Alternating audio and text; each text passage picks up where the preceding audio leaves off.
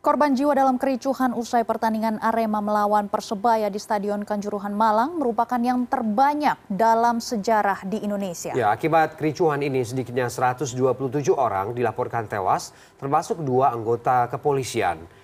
Dan informasi terakhir yang kami terima, jumlah korban tewas akibat kericuhan yang terjadi di Stadion Kanjuruhan usai pertandingan Arema melawan Persebaya berjumlah 127 orang.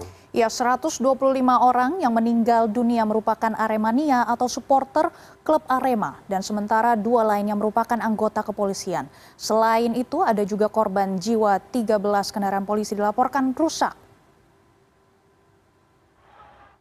Kami menyesalkan dan prihatin serta berduka cita atas terjadinya kejadian ini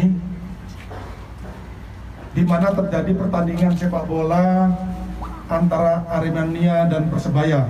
Setelah terjadi, pada saat telah selesai, terjadi kekecewaan dari para penonton yang melihat tim kesayangannya yang tidak pernah kalah selama 23 tahun bertanding di kandang sendiri tidak pernah kalah namun pada malam ini mengalami kekalahan. Rasa kekecewaan itulah yang menggerakkan para penonton turun ke tengah lapangan dan berusaha mencari para pemain dan ofisial untuk menanyakan kenapa sampai kalah atau melampiaskan.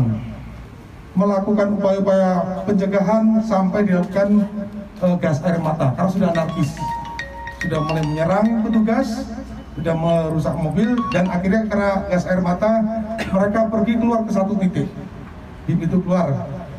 Yaitu kalau nggak salah pintu 10 ya atau pintu 12 kemudian terjadi penumpukan. Di dalam proses penumpukan itulah terjadi sesak napas kekurangan oksigen yang oleh tim medis dan tim uh, tergabungan ini dilakukan upaya penolongan. Kejadian tersebut telah meninggal 127 orang. Dua di antaranya anggota Polri dan 125 yang meninggal di stasiun, eh, stadion ada 34, kemudian yang lain meninggal di rumah sakit pada saat upaya proses penolongan.